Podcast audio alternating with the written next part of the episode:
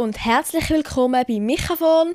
Es freut mich sehr, dass Sie eingeschaltet haben bei dem noch jungen Podcast-Projekt. In dem Moment mit mir verbunden ist der Renato Kaiser. Das ist der Mann, der von sich selber sagt, er balanciere zwischen Vernunft und Wahnsinn. Der Renato Kaiser ist Satiriker, unter anderem in der bekannten Zeitlupe auf SRF 1, hat eigene Bühnenprogramme, schreibt Bücher, ist bekannt für seine YouTube-Essays, man trifft ihn auch auf Poetry Slam Bühnen und und und. Also er ist ein Tausigsassa. St. Gallen lebt mit seiner Freundin und seiner Hündin zu Bern. Sali Renato, schön bist du heute da. Hoi, ja, freut mich auch. Funky Einstiegsmusik, hey. Nicht schlecht. Alles sehr professionell, so gehört sich das. Habe ich extra gekauft. gekauft? Ja, gekauft. Also was du gekauft? Den Sound? Oder? Sound. Wie viel kostet so ein Sound? 20 Stutz, also 20 Euro. Ja, gut, Ja. oder? Hat sich ja gelohnt. Wenn schon, denn schon. Wenn dann richtig, genau. Ja. Gut, dann fangen wir den Podcast wie jedes Mal mit einem Begriff an, wo meinem Gast gerade durch den Kopf geht und ihm nicht mehr aus dem Kopf raus will. Renato, welches Wort ist denn das bei dir im Moment, das du uns mitgebracht hast? Also das jetzt gerade ist es einfach ein Maßband, lustigerweise, weil ich erst gerade vor wenigen Minuten herausgefunden habe, dass es auf dem iPhone ein Maßband gibt. Hast du das gewusst? Ja, ich habe vorher von der Sophie Passmann einen Post gesehen. Genau das. Ich habe es über Sophie Passmann habe ich's, äh, herausgefunden, beziehungsweise gesehen. Anscheinend gibt's das schon, also ist das schon lange drauf. Und das ist immer das Geilste, weil ich bin sowieso immer überfordert von, von Technik oder so, sozusagen wie auf Art und Weise immer wieder naiv überwältigt ähm, von den einfachsten Sachen. Und wo ich das gesehen habe, dass man einfach kann mit dem iPhone auf Sachen zielen und dann so das ausmessen. Ich weiß wahrscheinlich für die meisten ist das einfach so völlig easy, aber ich verreck schier. Warum kann das das iPhone? Das iPhone kann eigentlich alles, aber ich wie ja, also das Maßband, die hat äh, schon einige Sachen aus, ausgemessen, zum Beispiel meine Finken. Meine Finken ist 28 cm lang. Hast du eine neue Lockdown-Beschäftigung gefunden? Ja, ich glaube schon. Ich, also, weißt, andere Leute laden sich eben die Games auf ihr Handy ab, oder wie haben sie ein Maßband? Was ist los mit denen? Du hast gesagt, du hättest ähm, von Technik äh, sie ist immer wieder erstaunt und überfordert, aber du bist ja eigentlich so jemand, der Technik sehr viel nutzt, wenn man auf deine Facebook, deinen Insta-Channel oder auch bei dir auf YouTube geht, dann ko- kommt man sehr schnell auf eben deine selber geschnittenen Videos, wo du sehr professionell und relativ cool schneidest, sehr unterhaltend. Es ist ein bisschen eine Diskrepanz, wenn du sagst, du bist überfordert und andererseits hast du so viel Erfolg mit diesen Videos. Nein, es ist, äh, also es ist ein sehr schlechtes Zeichen für die Gesellschaft, falls sie sich beeindrucken lässt von, von meinen Videos technisch. so, weil, äh, ähm, also es ist, es, es widerspricht sich nur teilweise. Also es ist tatsächlich ein bisschen bezeichnend im Fall, äh, dass die Videos was das anbelangt, auch so gut ankommen. Also weißt, ich weiß noch, als ich das angefangen habe, ähm, machen, haben, äh, ist die Reaktion auch eben von vielen dann also gewesen, ja krass, so weißt so, wow, das ist ja ganz neu und so super und so. Und ich bin so ein bisschen überrascht gewesen, zuerst, weil ich gewusst habe, wie ich es mache. Also, weil es ist äh, höchst rudimentär, oder? Bei mir ist es einfach Learning by Doing gewesen. Ich habe einen Text gehabt, zu der, also einen Text geschrieben zu der Durchsetzungsinitiative dort mal und habe gewusst, ich will aus dem ein Video machen. Einfach, weil ich grundsätzlich vorgehabt zum Videos machen, aber noch nicht viel vorgestellt. Und dann habe ich gewusst, jetzt einen Text und jetzt habe ich, weißt du, das kommt ja dazu, das ist ja schön heute, wir haben das alles ja. Oder wir haben, also, wenn man sich, je nachdem, nicht alle haben alles, aber man kann relativ schnell etwas aufnehmen und schneiden. Ich meine, eben, du hast jetzt für 20 Euro den hohen Jingle gekauft und jetzt hast du einfach einen Jingle, so wie so ein Profi, oder? Ich habe nicht mal selbst. Ich habe meinen Jingle bei den Videos, habe ich im Fall sogar selber zusammengestellt aus verschiedenen GarageBand, Apple Music Elementen. So, das ist, äh, so habe ich es gemacht. So habe ich 20 Franken oder Euro gespart, dafür wahrscheinlich einen halben Tag gebraucht. Also von dem her, ich glaube, diese effizienter gewesen. Ist es dann nicht wirklich schade, wenn du, ich meine, die Schreibarbeit ist das eine, aber wenn du nachher auch nochmal recht viel Zeit musst investieren in das, dass du es so kannst aufbereiten, dass es die Leute tatsächlich auch konsumieren und schauen. Ja, ich habe mir das, weißt du, als ich da angefangen habe, habe ich mir das gar nicht so überlegt. Ich habe mir nicht überlegt, ähm, oh, wie muss ich es machen, damit es möglichst viel Erfolg hat und damit es möglichst viel Reichweite hat, weil das habe ich mir gar nicht überlegt, weil bis zu dem Moment habe ich schon Sachen im Internet gemacht, aber es hat einfach niemand interessiert, oder? Das ist das Lustige. Nach diesen Videos sind Leute zu mir gekommen und haben so gefragt, wie machst du das mit dem Internet? Und ich habe aber vorher zu diesen Leuten gehört, die gefunden haben, hey, wie machen die das mit dem Internet, oder? Also das heißt, ich habe mir es vorher nie überlegt, oder auch, ich habe es nicht gemacht, damit möglichst viele Leute das anschauen, sondern ich habe es gemacht so, dass es für mich der grösste Ertrag zum kleinsten Aufwand hat und rein, der Ertrag meine rein sozusagen ästhetisch und, und inhaltlich, oder? Und eben zu wissen, was man nicht kann, ist etwas vom Wichtigsten überhaupt, weil ich habe gewusst, ich habe keine Ahnung von Schnitt, Kamera, Regie, was auch immer, die Art von Dramaturgie, ich bin kein Filmemacher. Das Einzige, was ich gewusst habe, ist Pause haben immer eine Bedeutung. Das weiß ich aus der Musik, oder? Weil ich habe Musik gemacht. Ich weiß, Pause hat eine Bedeutung. Dann habe ich gefunden, gut, dann mache ich gar keine Pause, dann muss niemand das Gefühl haben, irgendetwas hat irgendeine Bedeutung, außer der Text. Ähm, das heißt, ich habe die Arbeit, die ich gemacht habe, nach dem Text, wenn der Text fertig ist und dann kommt sozusagen der Videoteil, das ist für mich gar nicht eine zusätzliche Arbeit, sondern es ist eigentlich eine ganze Arbeit, weil ich habe Freude daran, weil die Videos, die Texte sind zwar ziemlich so, wie wenn ich es auf der Bühne live mache, ähm, aber die Videos sind wirklich sind halt ein eigenes Format und dementsprechend kann ich mit dem Schnitt und dann mit den teilweise äh, dummen Titel oder blöde Standbilder und absolut rudimentäre Soundeffekte, oder? Kann ich es noch schöner machen, lustiger, aber meistens für mich selber. Also weißt, es ist also die, das, was ich an den Videos selber am lustigsten finde. Wenn ich einmal muss lachen, weil ich kenne ja schon alles, oder? Wenn ich muss lachen, dann sind es immer einfach so die dümmsten Gesichter mit den dümmsten Sounds. So. Aber ist es nicht so ein bisschen, jetzt habe ich geschafft, also in dem, im Sinne von schreiben und jetzt muss ich es auch noch vermarkten, irgendwie, jetzt muss ich noch Facebook-Text schreiben, jetzt muss ich noch den Newsletter machen, jetzt muss ich es noch wie bereit machen, dass ich auch, zu, dass auch die Leute wie sehen, was ich geschafft habe. Das stimmt, es ist, es ist wirklich lustig, es ist dann halt nicht fertig. Und das ist übrigens am Anfang ein rechts, also das Problem gewesen, ich habe eh schon Tendenz zum zu viel schaffen, aber genau das, was du jetzt beschrieben hast, ist ein Grund, warum ich teilweise am Stück ja, mindestens 10 Stunden geschafft habe, ohne, weißt, ohne, ohne irgendwie etwas zu essen oder zu trinken, teilweise, weil, oder? Du schreibst einen Text, findest, ah, geil, jetzt habe ich den Text, gut, ja, aber jetzt muss ich das Video machen. Dann nimmst du es auf, oder? Okay, gut, dann komm, ich schneide gerade zusammen, dann machst du das und dann hast du es und dann denkst ja, aber ich will es auch gerade raushauen und dann hast du auf das Mal, ich bin manchmal, äh, vor allem am Anfang, bei den ersten paar Videos, bin ich so am 7. am Morgen, auch ein bisschen, ich habe so ein bisschen Perfektionismus, das heißt am 3 am Morgen hätte ich schon eine Version gehabt, wo man hätte können sagen, das ist okay. Und ich habe immer noch so ein paar kleine Sachen gehabt, weißt du, so, vor allem das blöde Schneiden, weißt du, so, ah, der Sound muss genau so, weißt du, also, also ja. schlussendlich macht es aber schon etwas aus, aber es ist so, ja, es regt einem dann währenddessen nicht auf, aber nachher, weil am 7. Uhr am Morgen sitze ich immer noch so in der Stube, meine Freundin steht auf, weil sie muss arbeiten und schaut mich so an und findet so, bist du immer noch wach? Und ich so, ja, und es wird super. Also es ist so wie ein Irre. Und das passiert eben, wenn du sozusagen einfach reinkreist in, in die Arbeit und mit der Erfahrung, mit der Routine weißt du dann irgendwann, wie lange brauchst für was und was ist alles Arbeit, oder? Das Wichtigste bei dieser Arbeit und schlussendlich auch bei jeder, vor allem kreativen Arbeit ist, wie weit treibt dich die Leidenschaft? Also weißt, treibt dich die Leidenschaft nur so weit, dass du findest, es ist geil, coole Ideen zu haben, so weit, dass du findest, es ist geil, es auszuschreiben, so weit, dass du findest, es ist geil, auch noch zu kürzen, oder treibt sie so weit, dass es auch noch geil findest, um dann auch noch auf Instagram neue Captions zu schreiben. Ist es nicht manchmal bei dir auch so, dass deine Leidenschaft, wenn du fürs Schreiben oder für die Sprache dich fast in den Wahnsinn treibt. Also dass dann so lange, so lange, oh mein Gott, es geht noch besser, es geht noch besser, ich kann es noch besser machen. Ich meine, ich merke das ja manchmal selber, wenn ich etwas mache, dass man dann irgendwann an den Punkt kommt, ja, okay, hm, es ist okay, aber man könnte es noch besser machen und irgendwann es immer weitergeht und immer weitergeht und eben endlos ist. Ich habe nie das Gefühl, dass ich jetzt ein Meisterwerk ähm, erschaffe. Weil das ist ja so eine Gefahr, wenn du das Gefühl hast, du musst jetzt jeden Text, jeder muss, muss der Beste werden, den du gemacht hast, dann kannst du fast nur daran scheitern. Ich finde, du solltest es immer so gut machen wie möglich, aber auch checken, schlussendlich ist es eh egal. also, beziehungsweise, das hilft mir einmal so ein bisschen zum oben kommen, zum einfach sagen, schlussendlich ist alles egal.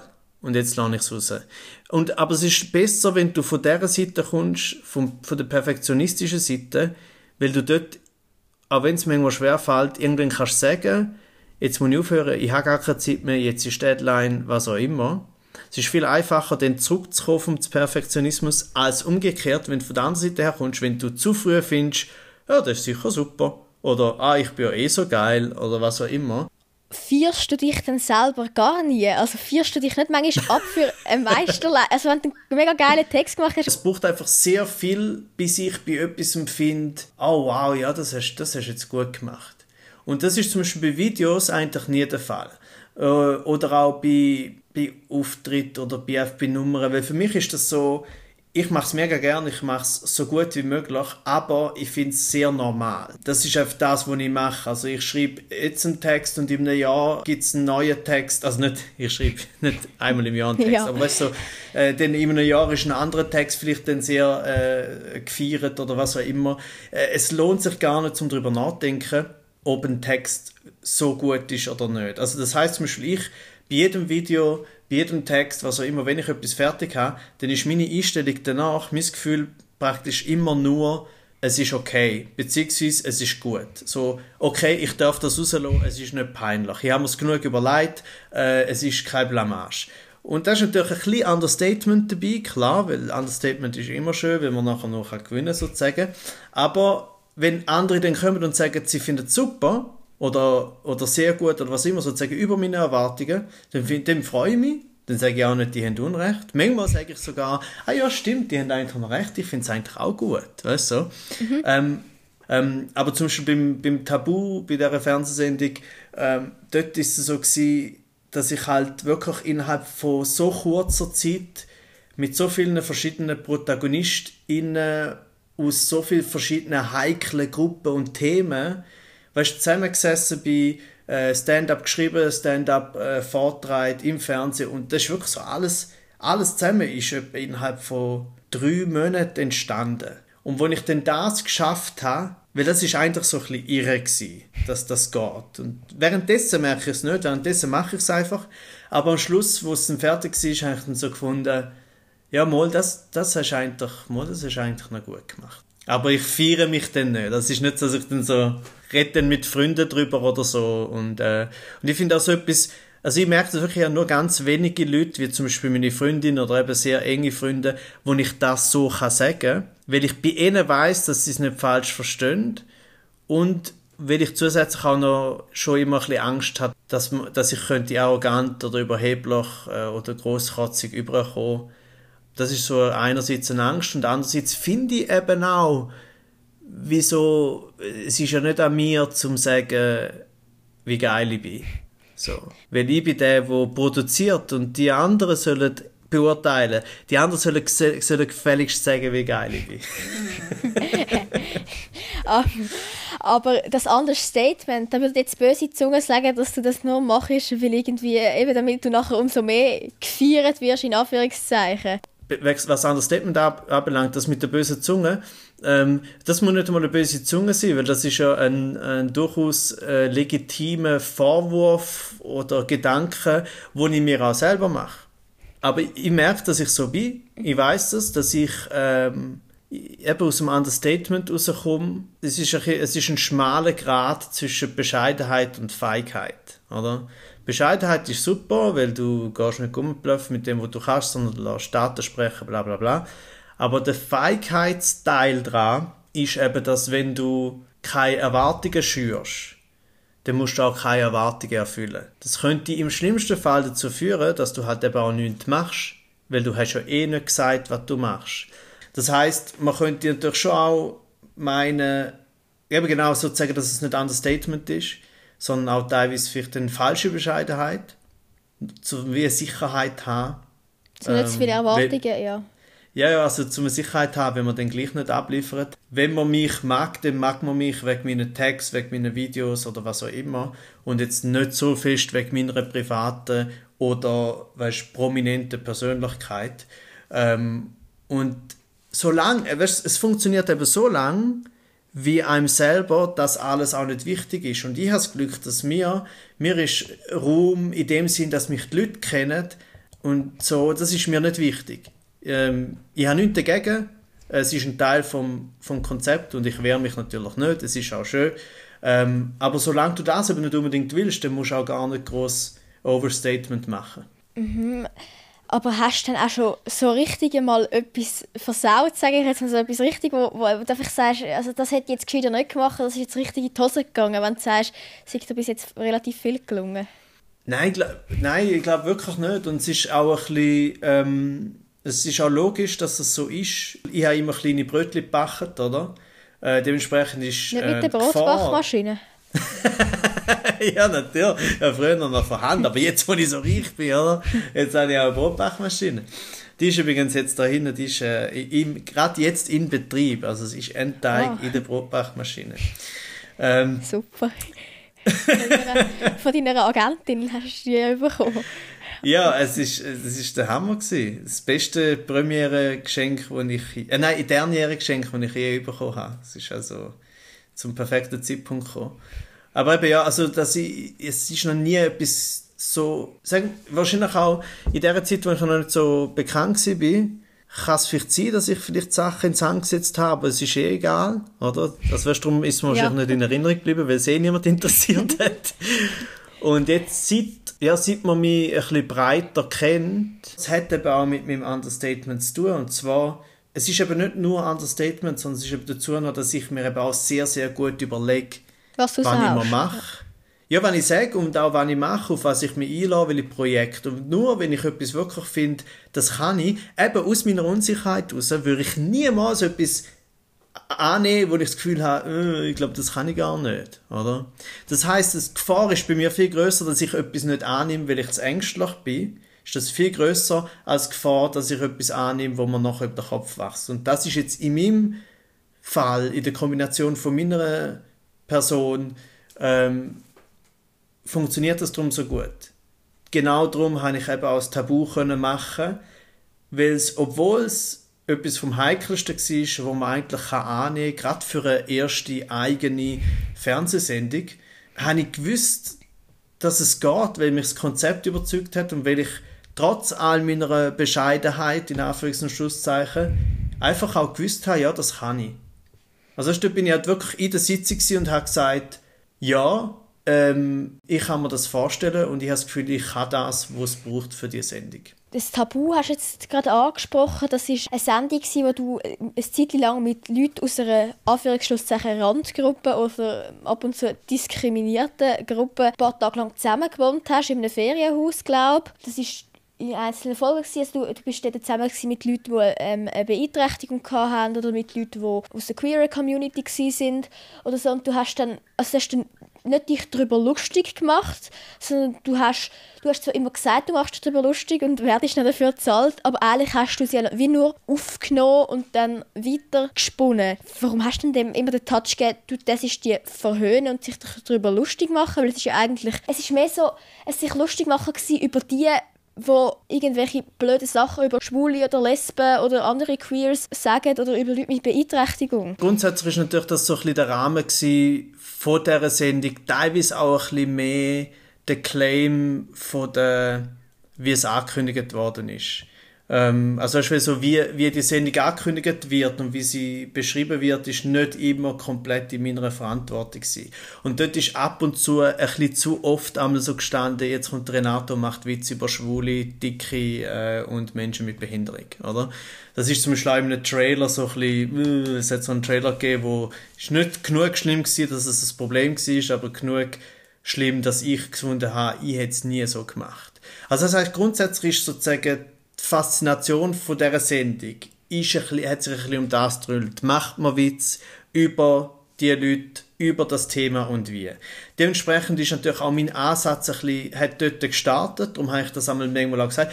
Ich habe ja auch natürlich schon auch Witz gemacht über sie, teilweise auch über ihre Krankheiten. Es hat schon die Momente gegeben, aber mir ist es wichtig ich habe nicht vorher überlegt, ui, wie mache ich es, sondern ich habe gewusst, das ist Gruppe, das ist das Thema, ich schreibe über das, was mir in den Sinn kommt. Und es ist mir zum Beispiel nie darum gegangen, ui, was ist der schlimmste Witz, den ich machen kann.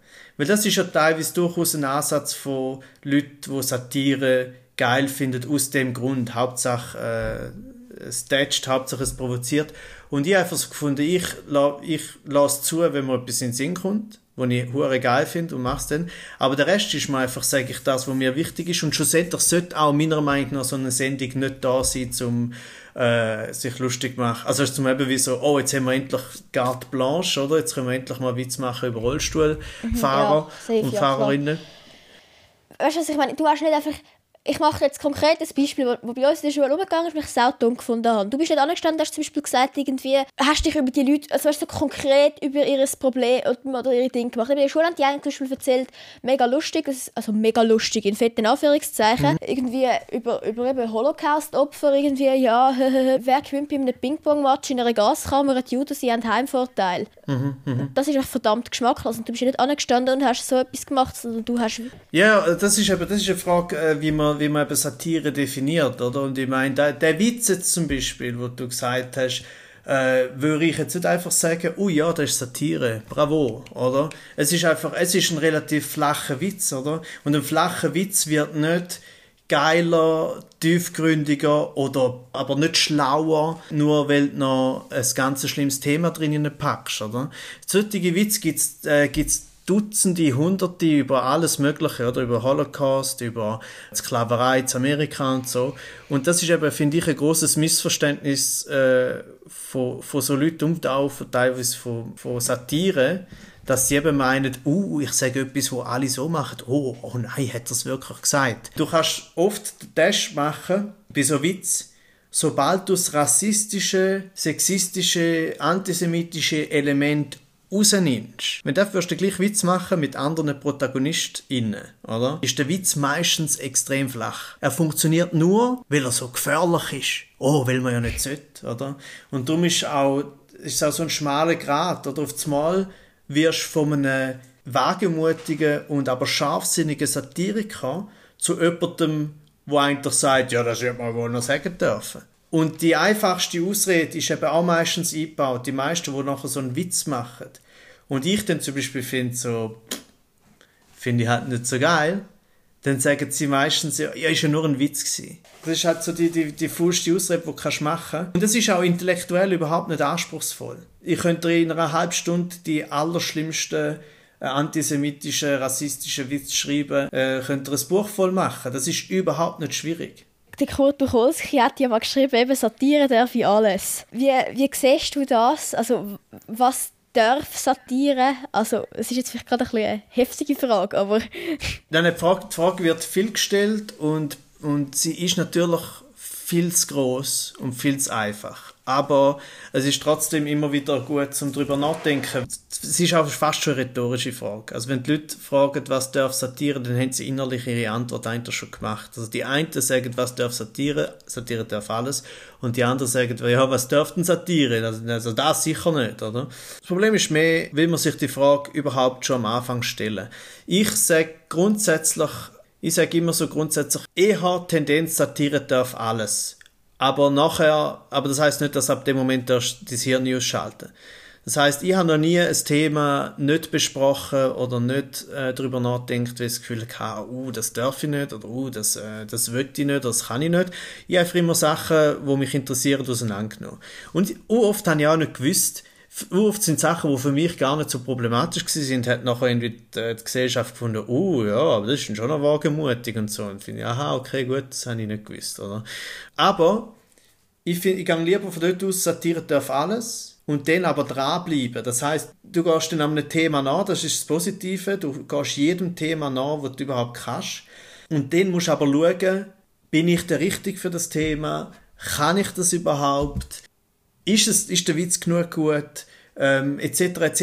Du musst immer im Hinterkopf noch die Stimme haben, wo der sagt, eventuell solltest du es auch nicht machen. Und zwar nicht wegen den Leuten und wegen der Zensur, sondern einfach, du musst dich immer wieder fragen, wie wohl fühlst du dich und wie sehr findest du, dass das, was du sagst, wirklich Sinn macht. Weil je mehr, dass es Sinn macht, desto besser kannst du es verteidigen. Das heißt, wenn du einen Witz machst und jemand findet, äh, was nicht, es ist nie gut, einen Witz zu erklären oder erklären zu müssen, aber es ist immer gut, seine Witze und seine Thesen verteidigen zu können, oder? Dementsprechend sollst du so viel wie möglich überlegen und am Schluss immer noch so Brems drin haben, eventuell mache ich es halt gleich nicht. Und weil auf der anderen Seite, wenn du von Anfang an sagst, nein, Satire darf zwar alles, aber das und das und das nicht, dann werden gewisse Themen halt komplett ausgespart und dann wird es nie Witz oder auch weitere Erkenntnisse über die Themen geben. Beim Antisemitismus, weißt du, sollen die Witze nicht auf Kosten der Opfer, nämlich eben von den mhm. jüdischen Personen gehen, sondern ich meine, über einen Hitler kann man ja durchaus also weißt, einen Witz machen mit Niveau, wo mhm wo gegen ihn geht, weil er ist ja eben selber total, äh, bei ihm hat es so grosse Differenzen gegeben, seine eigene Ideologie und alles. Ja, ich weiß was du meinst. Also auch dort, eigentlich kann man es relativ einfach sagen, gerade wenn es um Holocaust geht, oder? Weil es lustig ist, dass dann viele, wo dann sozusagen so die Art von Humor, der krasse Humor verteidigen, wo sie dann meiner Meinung nach fälschlicher, fälschlicherweise Satire nennen, dann sagen sie immer so, ja, jüdischer Humor oder jüdischer Humor ist ja äh, bereits ein, eigen, wie ein eigenes Genre und Juden und Jüdinnen, die machen ständig ja. Witz über sich und so. Aber erstens Weil ist natürlich... Machen. Genau, also das ist das Erste, äh, dass sozusagen die, die selber betroffen sind, haben ein, haben ein bisschen mehr Recht. Und zweitens, wenn schon wenn man schon immer sozusagen den jüdischen Humor als Vor Vorbild nimmt, ja, dann schaut euch den mal an und schaut mal, was die für Witz machen. Die machen nicht einfach so mega einfache Vergasungs-, Holocaust, was auch immer, Witz. Das sind, das sind nicht, die gehen nicht äh, an und, und machen sich einfach nur lustig über, über, die, über die schlimmsten Momente, oder? Sondern das ist ein feinerer, das ist ein, ein schlauerer Humor. Also eben auch dort Subtiler, einfach immer, wie? Subtiler ja. Ja, ja, genau. Und eben auch dort einmal so, man, man gibt sich manchmal so einfache Ausreden, wie eben zum Beispiel, ja, es gibt ja jüdischen Humor. Ja, aber dann schaut dann genau an. Was machen die genau? Oder auch die, die einfachen Ausreden, eben wie so, ja, ich mein's ja nicht so, oder was auch immer. Ja, das Einzige, wo man sicher kann sagen, Satire darf alles, ist, finde ich, ein, ein, ein, kein schlechter Grundsatz, aber Satire darf alles, darf eben auch nicht einfach eine Ausrede sein, zum zum Faul sein, zum sich keine Mühe geben.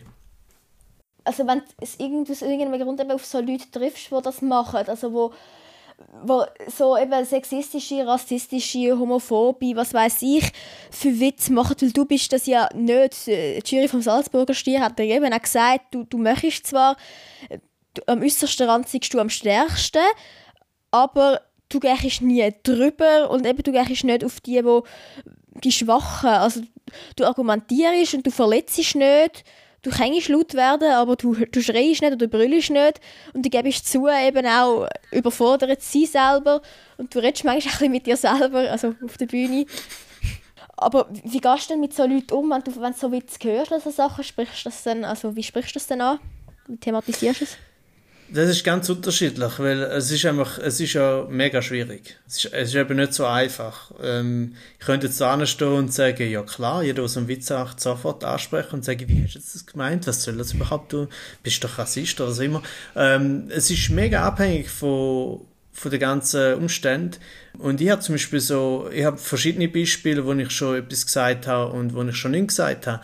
Also ich weiß noch ein wirklich so ein prägender Moment war, wo ich mal in einem Zug gesessen bin, der war komplett voll gewesen, und hat so ein Abteil mit Luther Militärler, also es muss jetzt nichts miteinander zu tun haben, aber es ist, ja, manchmal halt schon.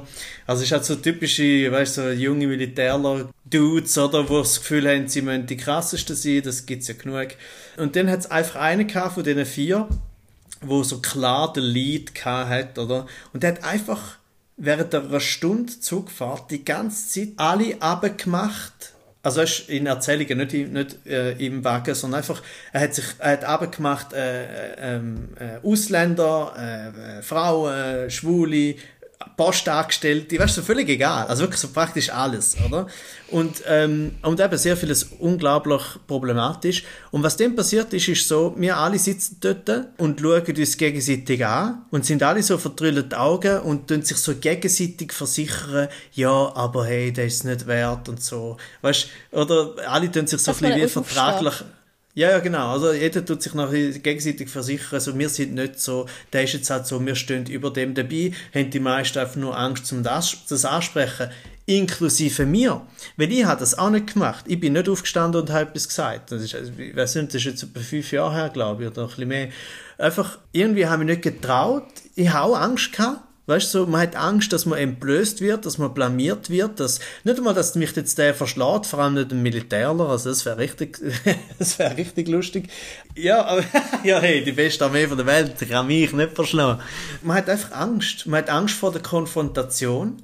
Und dann bin ich raus aus dem Zug, habe nichts gesagt und es hat mir einfach tagelang hat mich das verfolgt. Und dort habe ich mir einfach vorgenommen, ab jetzt, jedes Mal, wenn so etwas passiert, sage ich etwas. Und dann habe ich mir überlegt, was das ich sage. Und ich habe wirklich eine gute, meiner Meinung nach eine gute Strategie herausgefunden. Nämlich, dass ich einfach, ich habe mir das so wieder vorgestellt, wie das äh, da war im Zug. Und eigentlich hätte ich sollen aufstehen, angehen und sagen, lass zu. Habe noch kurz sagen, alles, was du sagst, finde ich furchtbar. Ich bin bei allem komplett anderer Meinung. Und ich will auch gar nicht diskutieren, sondern ich will einfach nur, dass es du weißt. Und dann geh.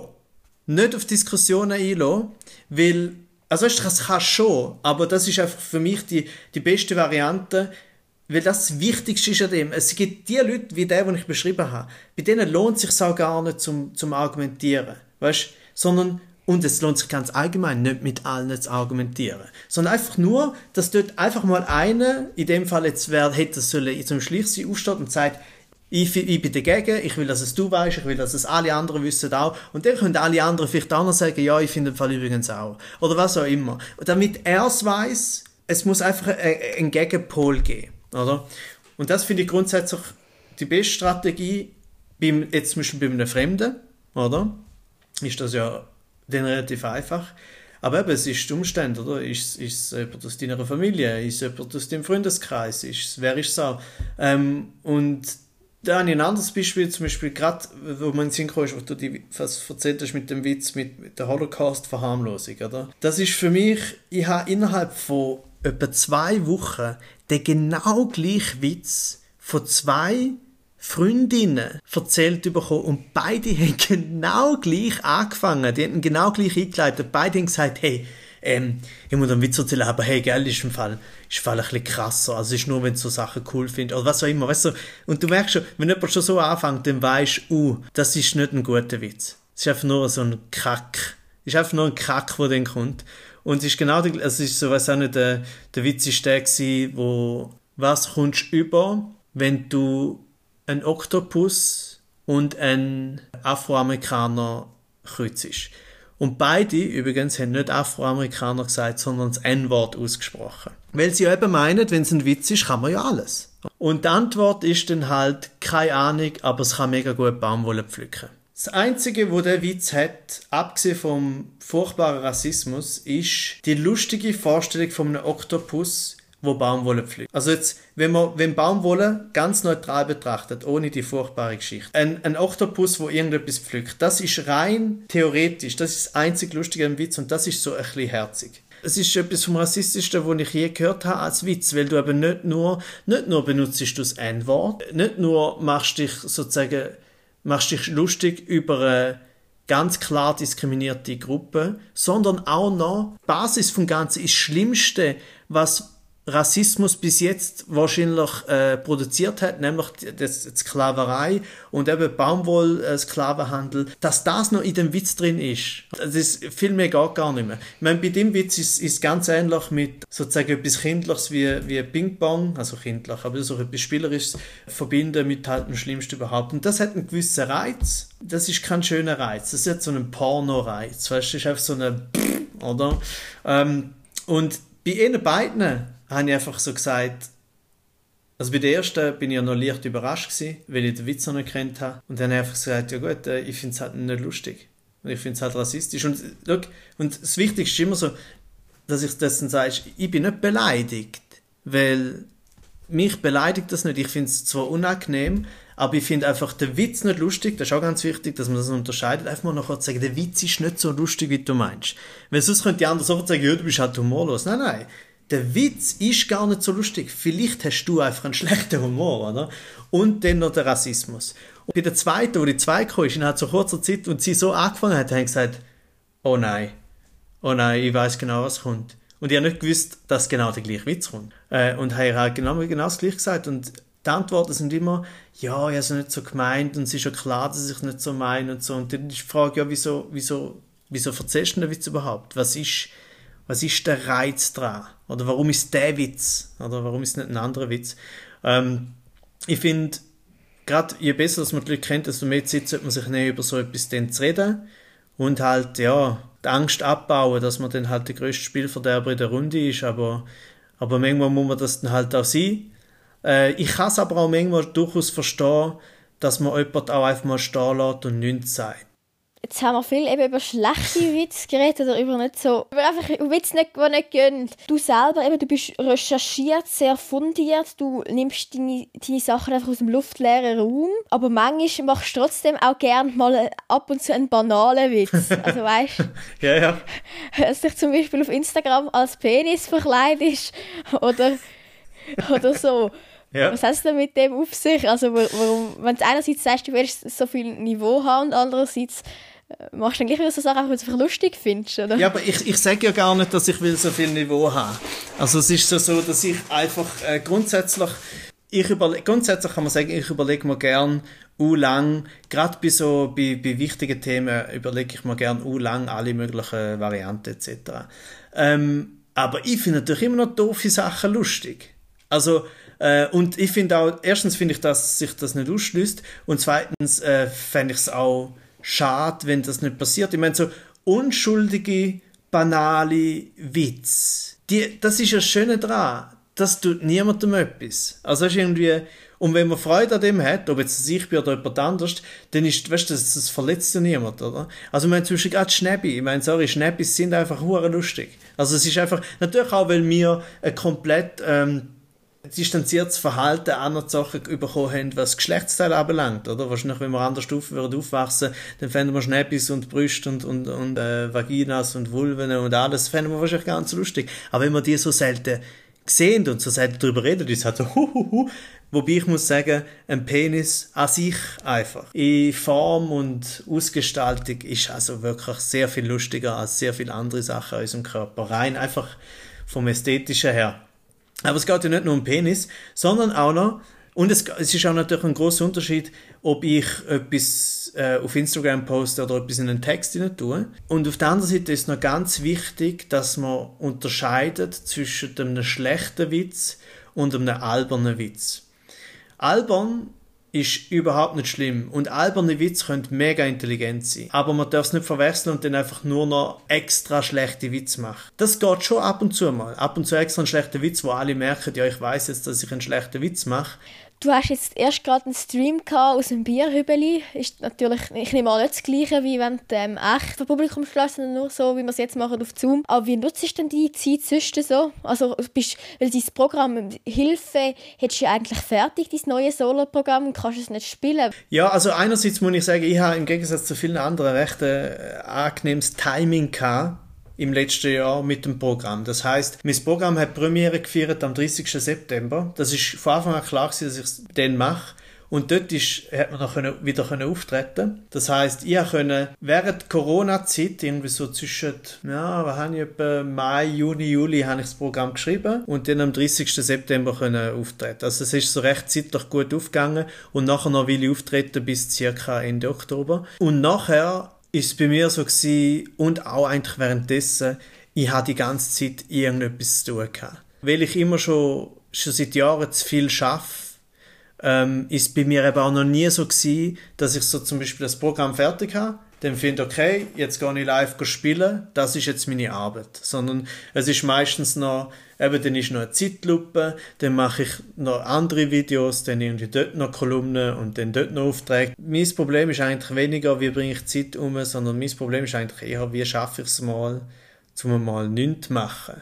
Wenn du es nicht einmal während der Pandemie schaffst, zum richtig Ferien machen, dann ist, ist das nicht so ein gutes Zeichen. Also das heißt, ich habe grundsätzlich ich habe schon mehr Zeit daheim. Oder ich bin natürlich nicht mehr unterwegs, ich bin nicht mehr auf der Bühne, ich bin nicht mehr im Zug äh, etc. Gleich nochmal so ein bisschen, wie ist, wie ist die Stimmung oder wie ist so das Gefühl, weil jetzt ist ja die Unterscheidung systemrelevant, nicht systemrelevant. Ganz, ganz vielleicht, ganz eine basic Frage Wie ist es im Moment so als Künstler in der Schweiz mit Corona? Mit das Grundgefühl, glaube ich, von der Schweizer Kultur und Schweizer Kunst ist so ein bisschen es, äh, eben undefiniert und nicht so recht wissen, wo man angehört und nicht so recht wissen, wie wichtig das man ist in der Gesellschaft, aber eben vor allem nicht wissen, wie es weitergeht. Oder? Es hat irgendwie es wäre mal schön, einen guten Plan zu haben. Äh, der hat halt niemand. Und der hat halt niemand und äh, ehrlich gesagt, die, die, Art und Weise, wie man zu Geldern kommt, Erwerbsersatz äh, etc., Auftrittsentschädigung, wird von Welle zu Welle einfach komplizierter. Es wird nicht einfacher, sondern es wird einfach jedes Mal ein bisschen komplizierter und ähm, dazu kommt noch, niemand bettelt gern. Und als Künstlerin machst du das noch weniger gern, weil du willst ja unabhängig sein Du willst auf dein Zeug machen, du willst nicht den Leuten sagen, bitte gebt mir Geld, bevor ich überhaupt etwas gemacht habe. Aber Kultur ist doch eigentlich genau das, was ja, ich meine, im, im Krieg oder in, in dieser Zeit, Gabaret Gornichon zum Beispiel, das ist ja genau der Auftrag von der Kultur, das aktuelle Zeitgeschehen zu kommentieren, kritisch zu hinterfragen, mhm. auf die Chippe zu nehmen. So blöd wie es tönt, man muss auch ein bisschen Galgenhumor, also Galgenhumor nicht, nein, aber halt, es braucht Humor, gerade jetzt in der Krise, wenn, wenn nicht jetzt. Ja, aber das ist, das ist eben das Lustige. Es ist genau das, also das haben ja die Leute auch gesagt. Äh, sozusagen der Auftrag, den du gesagt hast, den haben sie uns schon erteilt. Sie haben uns einfach kein Geld dafür geben. So. Und das ist ein Grundproblem, wo es in der Kultur oder wenn es um Kunst geht, immer schon, immer schon das Problem war. Einfach, alle finden so, ja, es ist schon schön, dass sie das machen. Geld will man euch eigentlich nicht unbedingt geben. Und vor allem in dieser, in dieser Zeit war eben so geil gewesen, ich, ich habe so Gespräche geführt mit weißt, alten Schulfreunden und so, wo mir auf Facebook geschrieben haben, nachdem sie irgendein Video gesehen haben, wo ich über so diese Themen gemacht habe oder irgendwelche Aussagen, dass der dann, äh, dann halt auch so sagt, weißt so, weißt so richtig die Einstellung, die, wo's, die, wo wirklich gute Kunst machen, die können auch überleben. So als ob der Markt entscheidet, was gute Kunst wäre, oder? Dann wäre einfach der Mario Barth der größte Komiker auf der Welt, oder? also oder der beste, weil der Mario Barth ist natürlich einer der erfolgreichsten Komiker auf der Welt, aber das heißt noch lange nicht, dass er einer der besten ist, oder? Und dazu kommt dann noch, wo ich dann eben auch gesagt habe, was, was, was sagen jetzt alle Leute während dieser Zeit, oder? Sie sagen, ja, jetzt, äh, ja, endlich mal kann ich mal die Serie fertig schauen und endlich mal das Buch fertig schauen und äh, fertig lesen oder noch anschauen, geht auch. Nein, aber oder, oder mal äh, die Filme und alles, oder? Dann finde ich so, ja, wir sind dann das Gefühl, wer hat die Filme, die Serie geschrieben, wer hat die Bücher geschrieben?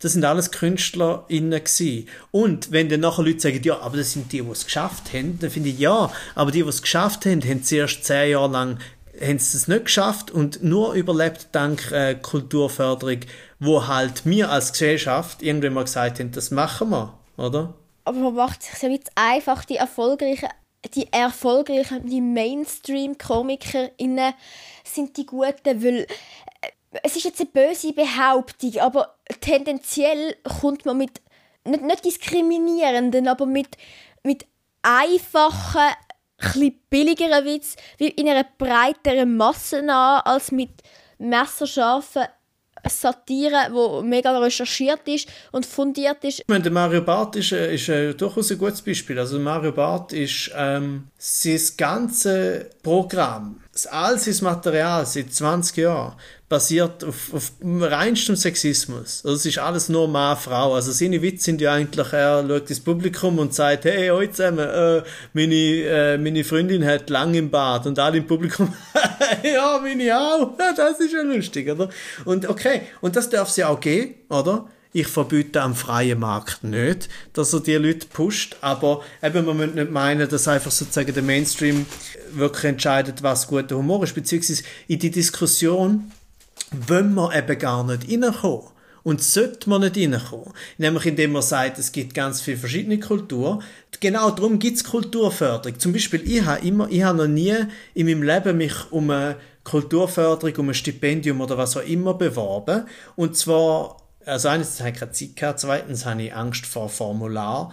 Äh, und, und, und drittens habe ich dann, wenn auch Leute gesagt haben, hey, mach das mal, habe ich immer so gefunden, ja nein, ich zum Beispiel, ich habe schon sehr lang im freien Markt bestehen, schon bevor ich bekannt war, weil das, was ich mache, ist mega einfach, äh, im Sinne von, ich bin allein, ich brauche nur ein Mikrofon, in einem kleinen Raum brauche ich gar nicht, ich erzähle noch gar nicht. Ich habe bei einem Diplom für 15 Minuten auftreten, ich kann einen Abend lang füllen in einem Theater, es ist für mich statt so viel, ich kann relativ, oder die Chance zum im freien Markt Geld verdienen ist für mich größer als zum Beispiel für einen, wo schwierige Lyrik macht, während jemand anders dazu Harfe spielt oder was auch immer, oder? Darum habe ich immer gesagt, ich gehe nicht zu diesen Stipendien, weil mir ist es wichtiger, dass die das kommen, überkommen, weil die können nicht einfach irgendwie irgendwie das Lokal mieten und davon ausgehen, dass sie mit ihren Eintritt durchkommen. Was übrigens auch in den meisten Fällen für Kleinkunst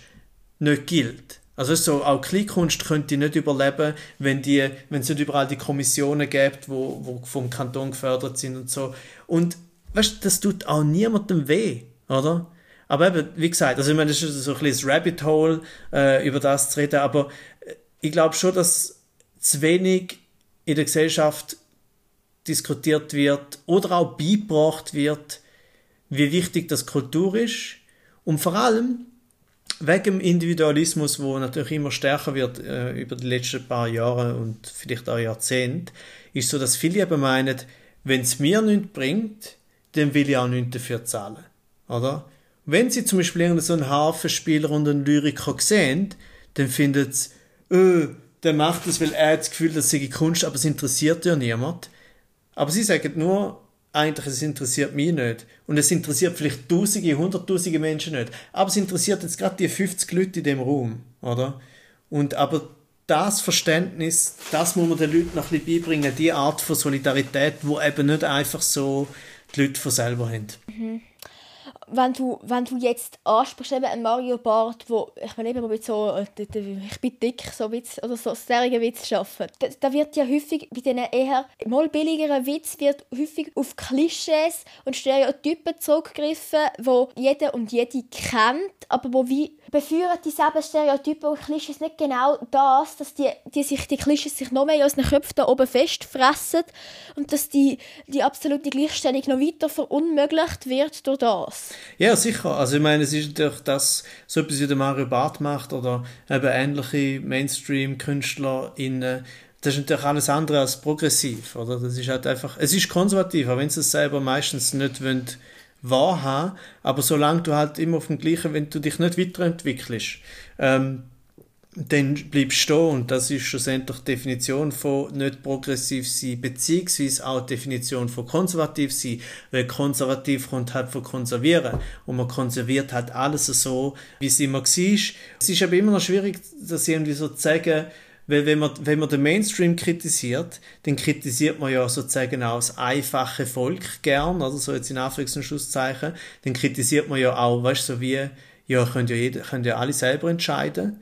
Ähm, weißt du, es wirkt ja dann auch sehr elitär, wenn man dann so sagt, ja, aber das ist halt billiger Humor. Und alle, die zulassen, sind halt so ein bisschen dumm, oder? Also das ist jetzt ein bisschen überspitzt gesagt. Aber das Problem ist eben, wir werden immer geleitet. Wir werden alle immer geleitet, inspiriert ähm, von, von irgendwelchen Leuten, die die Macht haben, oder? Und das meine ich gar nicht konspirativ, sondern das ist einfach so. Man muss nicht meinen, wir sagen einfach allein und können alles selber entscheiden. Ähm, nicht, auch, auch ich nicht. Und das muss man sich auch einfach eingestehen.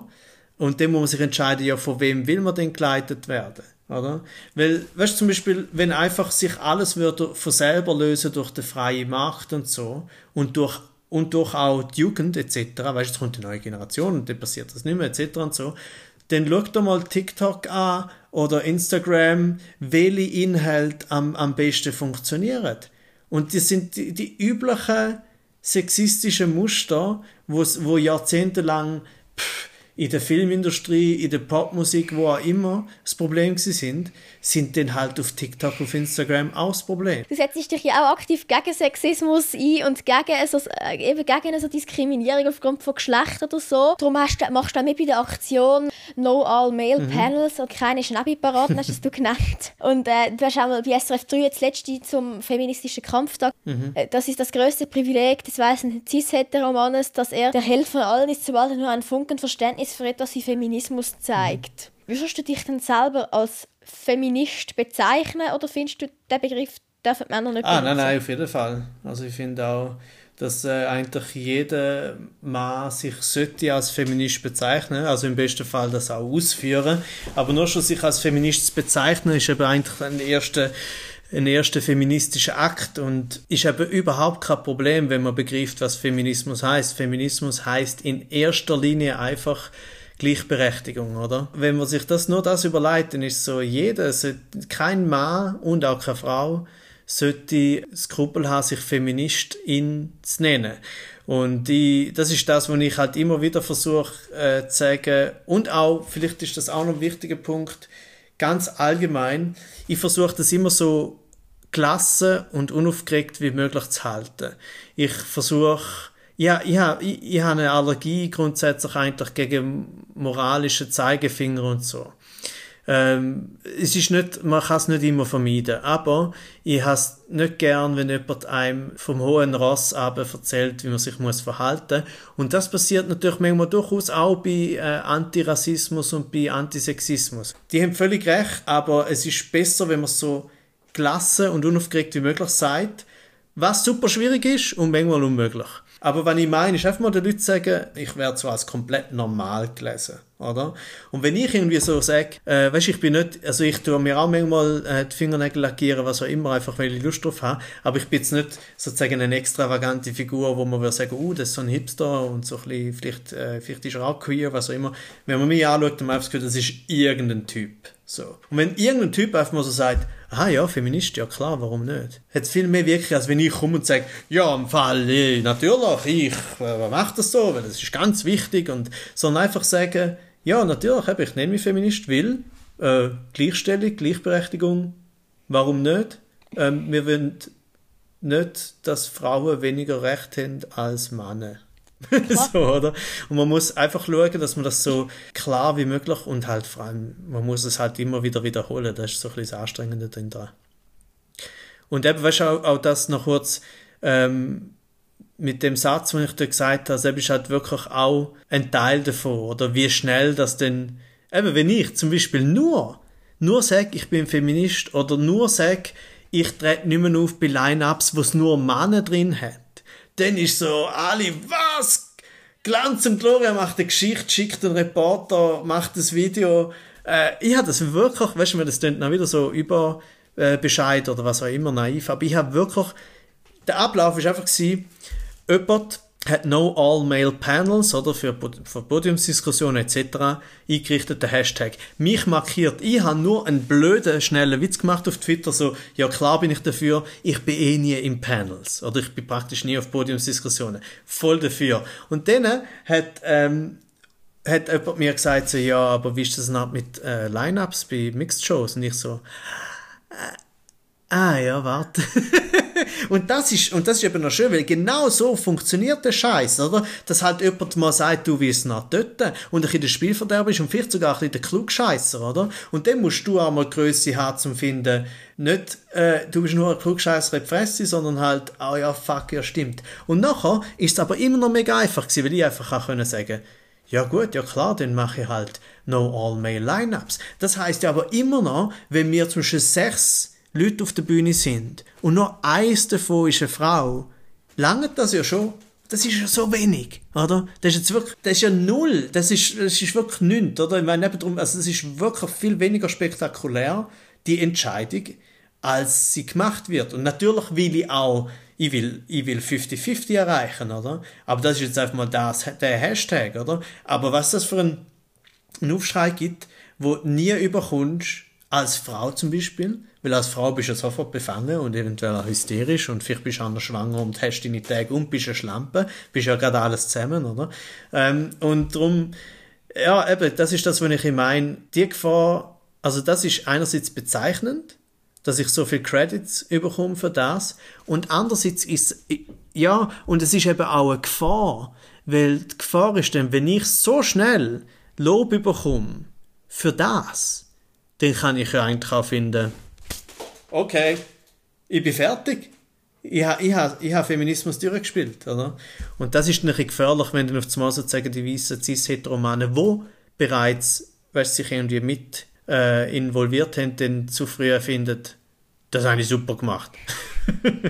ja, ich, ich merke es bei mir selber, ich, ich vertrete all die Anliegen mega. Also ich unterstütze das alles, ich unterstütze Feminismus, ich unterstütze, die, also unterstütze, ja, ich finde, äh, man muss es respektieren und unterstützen. Auch die Queer-Community, auch eben so Zeug geht gar nicht so, so, so sich über die herabsetzen, aber ich gebe wirklich Mühe, aber ich meine, ich, kann dort nicht, auch nicht perfekt sein und irgendwann ist auch in einem privaten Rahmen rutscht einem halt mal ein dummer Witz raus oder so. Wie verstehst du das, wenn gewisse Leute, die sich sogar für so etwas einsetzen, das auch passiert? Passiert dir das nie? Also, ja, also ja, mir passiert das natürlich. Also weißt du, meine, das kann, das kann, das können kleine Sprüche sein, aber das können auch gewisse Verhaltensweisen sein, wo man nie hinterfragt hat. Also weißt, äh, mir passiert das immer, immer und immer wieder. Also weißt, zum Beispiel eines von meinen Lieblingsbeispielen ist, weil es nicht ganz so schlimm ist und darum kann man auch das Wort einmal sagen, also nicht zu viel wiederholen, aber ich habe früher mega gern Mongo gesagt habe ich einfach ein super Schimpfwort gefunden. Ich habe keine Ahnung von dem Wort. Ich habe nicht gewusst, was dahinter steckt. Es ist einfach super von der Lippe gegangen, phonetisch und es ist so richtig äh, also wie so ein mm, oder? Mhm, ja. Und irgendwann habe ich dann halt gemerkt, so, ah fuck, das ist nicht so gut. Und dann hat es mir auch ein bisschen, hat's mich ein bisschen angeschissen, aktiv, weil, ich, weil das so mein Lieblingsschimpfwort war. Und irgendwann habe ich mich dann halt davon verabschiedet. Äh, seither sage ich ja nur noch Wichser, weil das geht ja. Das ist ja wirklich, das ist, finde ich, ein absoluter, wie soll man sagen, das ist so der Tausendsasser unter den Fluchwörtern. Ich bin sozusagen der Wichser.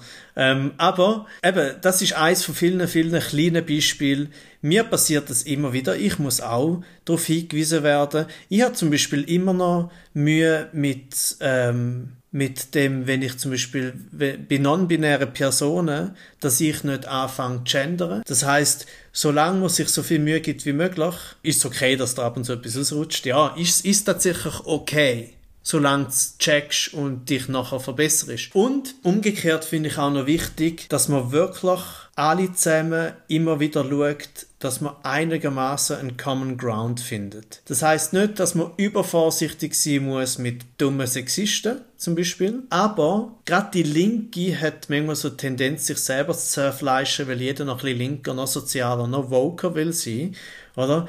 Einfach mal auch mal durchschnaufen und auch mal finden, sein Ego manchmal ein bisschen zurücknehmen und, und eben so ein bisschen so pädagogisch sein, wie es die eigene Einstellung eigentlich von einem verlangt.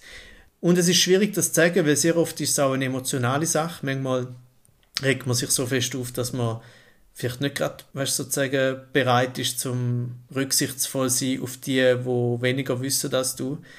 Um den größtmöglichen Ertrag zu bekommen, muss man, muss man auch selber dann ein bisschen Rücksicht nehmen auf die, wo, ja, wo ein bisschen länger haben auch. Mhm. Und wenn man bei, dis, bei so Diskussionen ist es ja häufig so, jetzt gerade beim Feminismus finde ich es wie etwas, also etwas Schwieriges. Das, was bei dieser Arena passiert ist im Frühling, über wir über Rassismus geredet haben, wo am Schluss fast nur noch Leute, die weiße Hautfarbe hatten oder helle Hautfarbe hatten, darüber geredet haben. Was sagst denn du, wenn zum Beispiel jetzt eine Feministin zu dir kommt und dir würde sagen, irgendwie, ja, überlass doch das Wort bei so Sachen wirklich den Frauen oder der, der Flints, sagt man ja, mit non-binären Personen. Äh, dann bin ich, dann bin ich voll, meistens voll dafür. also, ja, ist so. es ist, ja, es ist relativ einfach bei mir. Ähm, weil ich bin oft bei Sachen, wenn es um so Themen geht und jemand anders als ich, eben zum Beispiel dann in dem Fall eine Frau oder dann vielleicht eine schwarze Person oder wer auch immer, würde anstatt mir irgendwo sein, finde ich immer so mega super. Weil erstens mal, ich bin mir dem Dilemma bewusst, oder? Wo ich mich selber drin gebe. Das heißt, ich werde befreit von dem Dilemma, dass ich irgendwo bin, wo ich aber eigentlich selber am ganzen System dann widersprich oder am Vorsatz widersprich. Also, dass man, ja, dass man, also du nimmst das pragmatisch, dass man eigentlich kann, ein bisschen zurückstehen mal, ja.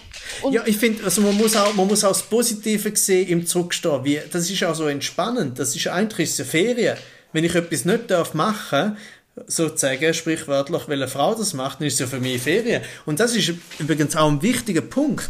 Es ist nämlich äh, ein Balanceakt. Auf der einen Seite musst du nämlich, finde ich, dich zurücknehmen und mal die anderen reden lassen, mega wichtig, aber du musst auch selber Stellung beziehen. Also zum Beispiel, ist, was passiert ist bei dem ganzen Black Lives Matter Movement, wo dann auch zu uns gekommen ist, oder? Mhm. Hat es dann zum Beispiel Kaffee Freitag, äh, was du sie kennst, eine Podcasterin, ja, ja. Die hat ja mehrere, glaube Wochen oder so ihren Podcast oder ihren Kanal, Instagram-Kanal übergeben an eine schwarze Frau, oder? Was eigentlich noch, eben, es, es ist voll gut, weil dann kannst du sagen, ja, okay, ich überlasse meine Bühne, aber auf der anderen Seite kannst du auch sagen, ja, jetzt muss die wieder, jetzt muss die die ganze Arbeit machen, oder? Weil Rassismus, Rassismus ist das Problem von der Weißen. Es hat mal ein Rapper von Run Jewels, der ist auch ein Aktivist und hat so gesagt, das Problem sage ich, jedes Mal, wenn irgendwo ein schwarzer Mensch erschossen wird, dass die schwarze, schwarze Community gar nicht kann trauern, weil sie immer allen Weißen nochmal muss den Rassismus erklären. Und was das Problem ist. Und er hat einfach so gesagt, hey, wir, wir gehen jetzt an die Beerdigung, wir gehen jetzt trauern. Ihr Weißen, das ist euer Problem. Ihr redet jetzt mal über das Problem mit euch, oder? Das heißt, man muss so eine Balance finden aus Plattform abgeben, Stimmen sozusagen zulassen, aber man darf sich auch nicht selber einfach aus der Diskussion nehmen, weil man sozusagen süß sagt, ah ja, das ist das Problem von innen. Das, das mit dem Sexismus, das überlegen wir jetzt mal den Frauen. Ich finde, das ist gerade ein schönes Schlusswort. Wir gehen jetzt noch in unsere Schlussrubrik und zwar zu den Begriffen. Zwar habe ich hier eine Box mit verschiedenen Begriffen, die sind eigentlich recht unverfänglich, aber ich hoffe, ich kann gleich damit das ein oder andere Geheimnis lüften, das noch nicht alle über den Renato Kaiser wissen. Mhm. Ich ziehe jetzt einfach einmal. Grenze haben wir hier. Das Wort Grenze. Grenze, okay. Ja, ich weiß nicht, ob da etwas Großartiges aus mir rausläuft ist, aber also, wenn ich sicher kann sagen, ich bin nach äh, an der Grenze gebaut. Nein, nein, am Wasser genau. Selbst bin ich zum Beispiel nicht so. Ich brülle am Fall fast nie. Und das sage ich nicht zum Prahlen, sondern weil ich mir so denke, was ist eigentlich mein Problem? Ich weiß nicht, wenn ich das letzte Mal, wohl ich weiß, wenn ich das letzte Mal brüllt habe, vor Jahren, wo ich noch getrunken habe. Weil, wenn man trinkt und verkatert ist, zumindest bei mir ist das so gewesen, wird man so ein bisschen melancholisch. Man wird halt einfach labil, so ein bisschen psychisch. Und dann habe ich einen Film gesehen, mit dem, äh, der heißt Airbud, mit einem Golden Retriever, wo Basketball spielt und wo der Golden Retriever den entscheidenden Korb gemacht hat und sich nachher gegen seinen alten gewalttätige, gegen sein alte gewalttätige Herrchen entschieden hat und für den Bub. Oh. Dort habe ich brüllt und das ist aber schon, das muss vor 2012 gewesen sein. Hast du glaube auch mal erzählt in deiner Sendung, dass du ja mittlerweile eben gar nicht mehr Alkohol trinkst, weil weil du viel gehabt früher. Ja, ich habe vor allem, also es ist, ich habe im richtigen Moment aufgehört, weil ich noch nicht, es ist noch nicht problematisch gewesen, aber ich habe sicher schon zu viel getrunken. Äh, aber ich habe so das freie Stück aufgehört und bin jetzt im Nachhinein mega froh. Das ist 2012 gewesen, also acht, circa achteinhalb Jahre. Also, bist du einfach gekommen, vom einen Tag auf den anderen und hast gesagt, so, Renato, jetzt trinke ich keinen Alkohol mehr? Oder ich stelle mir das nicht so einfach vor, wenn du, du hast gesagt, du hast nach deinen Auftritten so immer gerne eins bechert und dass du dann einfach sagst, so Ja, und auch vor, und auch, vor und auch während. Also, ähm, ich habe es ist nicht von einem Tag auf den anderen gewesen, sondern nach vier durchsoffenen Tagen eigentlich. Ich habe so, es sind deutschsprachige Meisterschaften gewesen, Poetry Slam Meisterschaften in Heidelberg und Mannheim. Und sind vier fantastische Tage und ich habe wirklich ziemlich durchgetrunken, also so konterbiermäßig. Äh, und nicht zum Werbung machen für das, ich habe das einfach relativ gut können. Äh, und dann bin ich am Sonntag mit so einem guten Kater, wo ein guter Kater heißt mit Restalkohol, so dass noch so ein bisschen, es ist zwar geht nicht besonders gut, aber auch nicht besonders schlecht. Und dann habe ich einfach so gefunden, ja, das ist jetzt schön gewesen, so, weißt du, wie, wie auf dem Höhepunkt aufhören. Äh, und ich, also ich vor allem einfach nur gesagt, ich will ein alkoholfreies Jahr machen. Äh, einfach zum wissen, wie das ist, weil dort bin ich, 2012, ja, bin ich dort gewesen, etwa 27 rum. Ähm, das heißt, ich habe schon zehn Jahre, nein, mehr, mehr als zehn Jahre getrunken und die, die Jahre seit dem Studium, weißt du, wenn, wenn du Kantischüler, weißt du, im Musikverein angefangen, dann Kantischüler werden, dann äh, Student werden, dann Künstler werden, ich meine, das ist ja wirklich eine exponentielle Kurve, was Alkoholkonsum anbelangt. Und dann ist es wirklich so gewesen, dass ich gefunden habe, mach schon mal ein Jahr. Und nach dem Jahr habe ich irgendwie gefunden, ja, ich hm. muss jetzt nicht wieder trinken, noch ein Jahr vorbei ist. Und habe dann gesagt, ich trinke nur erst dann wieder, wenn ich das Gefühl habe, ich will und ich habe Lust oder ich, was auch immer. Und das ist halt nicht mehr passiert. Gut, dann haben wir noch den zweiten Begriff. Oh, ich glaube, ich habe doch nicht nur so unverfänglich reingepackt.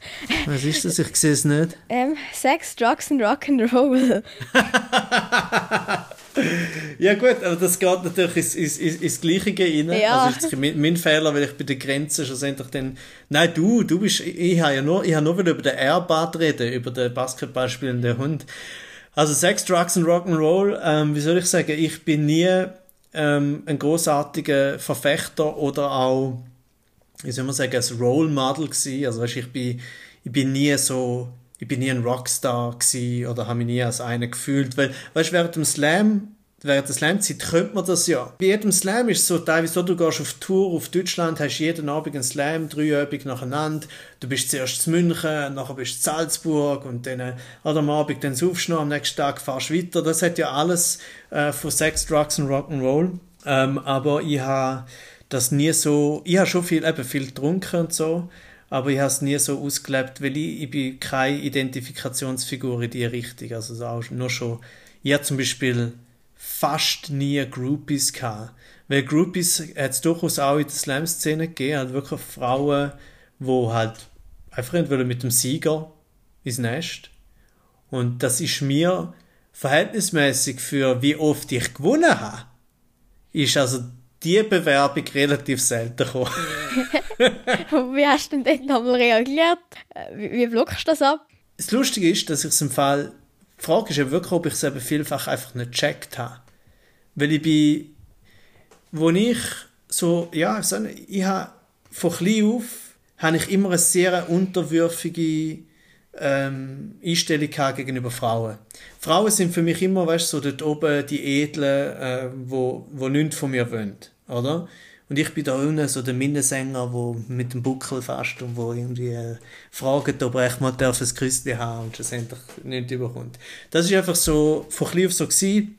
Plus eben, dass ich noch als Kind oder als Jugendlicher noch so ein bisschen dick war und das hat auch nicht geholfen. Ja, einfach so, ich bin davon ausgegangen, Frauen wollen eigentlich nicht von mir und das ist schon okay, ich bin trotzdem glücklich. Das heißt, dass ich nachher dann eben so die rein sexuellen Avancen fast nicht gesehen habe, weil ich natürlich überhaupt nicht gedacht habe, dass, dass jemand etwas könnte von mir so wollen.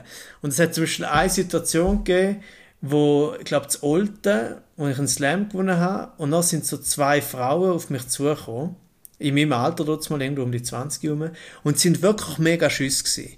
Und bei, bei, bei mega Schüsse habe ich sowieso sofort das Gefühl, die sind nicht, ich bin nicht in dieser Liga. Weißt du, was ich meine? Und, also, weißt, abgesehen davon, ich habe auch dort schon eine Freundin gehabt, und es geht gar nicht darum, ob wirklich etwas passiert, sondern einfach in dem Moment, was passiert spontan, oder? Denkt man, wollen die etwas, sondern ich bin gar nicht auf die Idee gekommen. Dann sind die zu mir gekommen und haben so gesagt, äh, ja, eben so gratuliert, etc. und cool gefunden. Und dann, du, wo, wo übernachtest du eigentlich heute Nacht? Oder? Weil ja schon eine Alarmfrage ist, oder? Und ich einfach so, ah ja, weißt du, beim äh, Veranstalter auf dem Sofa, weißt du, beim Slam ist das so, oder? Und dann schauen sie mich so an und sagen so, ja, weißt du, weil wir haben da, wir haben uns so eine Frauenwege. Und sagt das also mega explizit, oder so.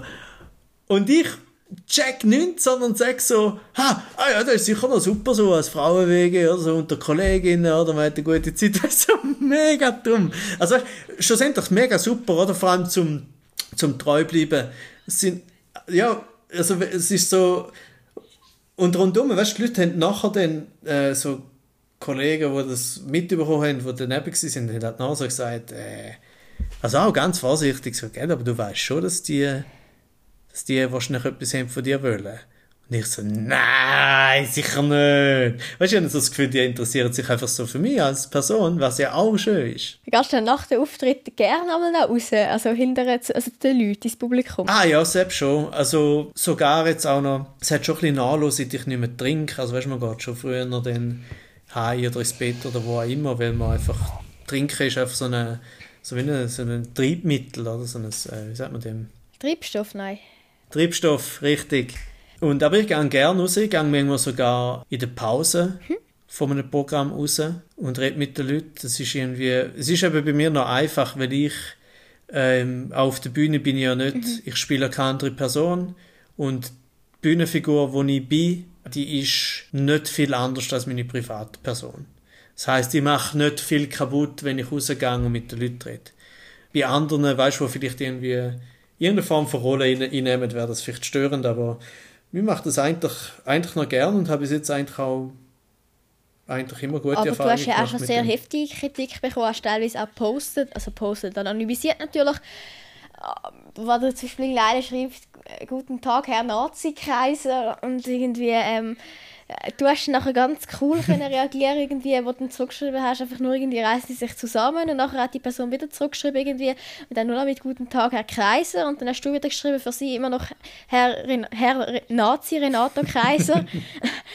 Wie kannst denn du äh, das so chillig, also ja, so easy akzeptieren, akzeptieren, weil ich meine, das sind ja ich glaube, wenn man die satirische Schaffen nur minimal verfolgt, dann weiß man, dass du jetzt alles andere als ein Nazi bist. Also ich meine, du, du kämpfst ja genau gegen so Sachen. Also, also gegen so Sachen, ja, gegen Flache. Aha. Ja, ja, aber eben, klar, aber gerade weil sozusagen der Vorwurf oder das Fluchwort äh, so weit weg ist von mir, desto weniger ähm, verletzt es mich natürlich. Oder? Also es, ist, es ist so absurd, dass man, das logisch ist, dass man zuerst mal erstmal muss drüber lachen. Grundsätzlich habe ich eh auch den Vorteil, dass ich ganz grundsätzlich nicht so schnell beleidigt bin. Äh, dass ich auch lustig finde, wenn man sich äh, lustig macht über mich. Ich finde es sogar lustig, wenn man mich beleidigt. Äh, natürlich im, im besten Fall, wenn es irgendwie, ähm, weißt irgendwie äh, geschlau ist und äh, ja, wenn es eine geile Beleidigung ist, das ist natürlich super. Darum, es kann mir nicht so viel passieren. Und, aber ich muss aber auch wirklich sagen, und das habe ich schon ein paar Mal gesagt, ich habe immer noch, mir passiert immer noch recht wenig.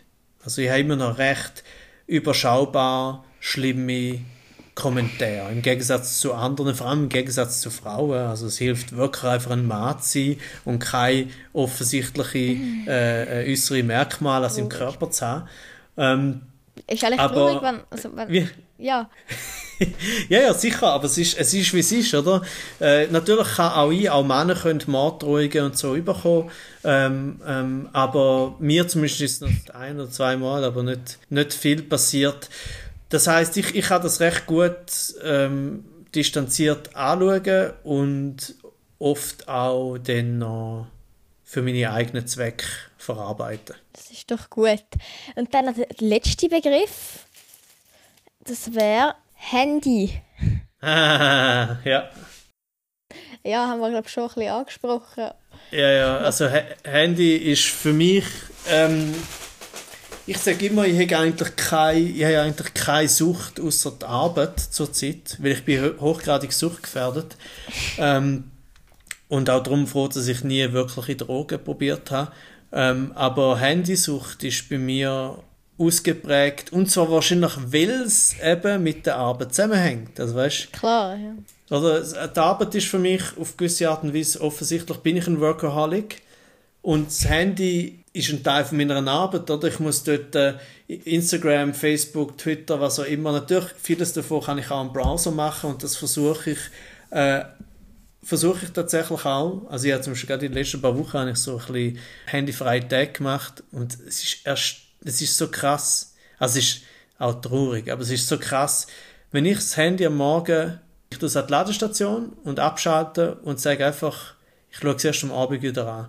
Erstens mal, es ist überhaupt nicht passiert. Weißt du, man meint ja, alles geht einem vorbei. Es ist einfach gar nicht passiert. Und eben, wenn du aufs WC gehst, das ist schon mega schnell vorbei. so. ja.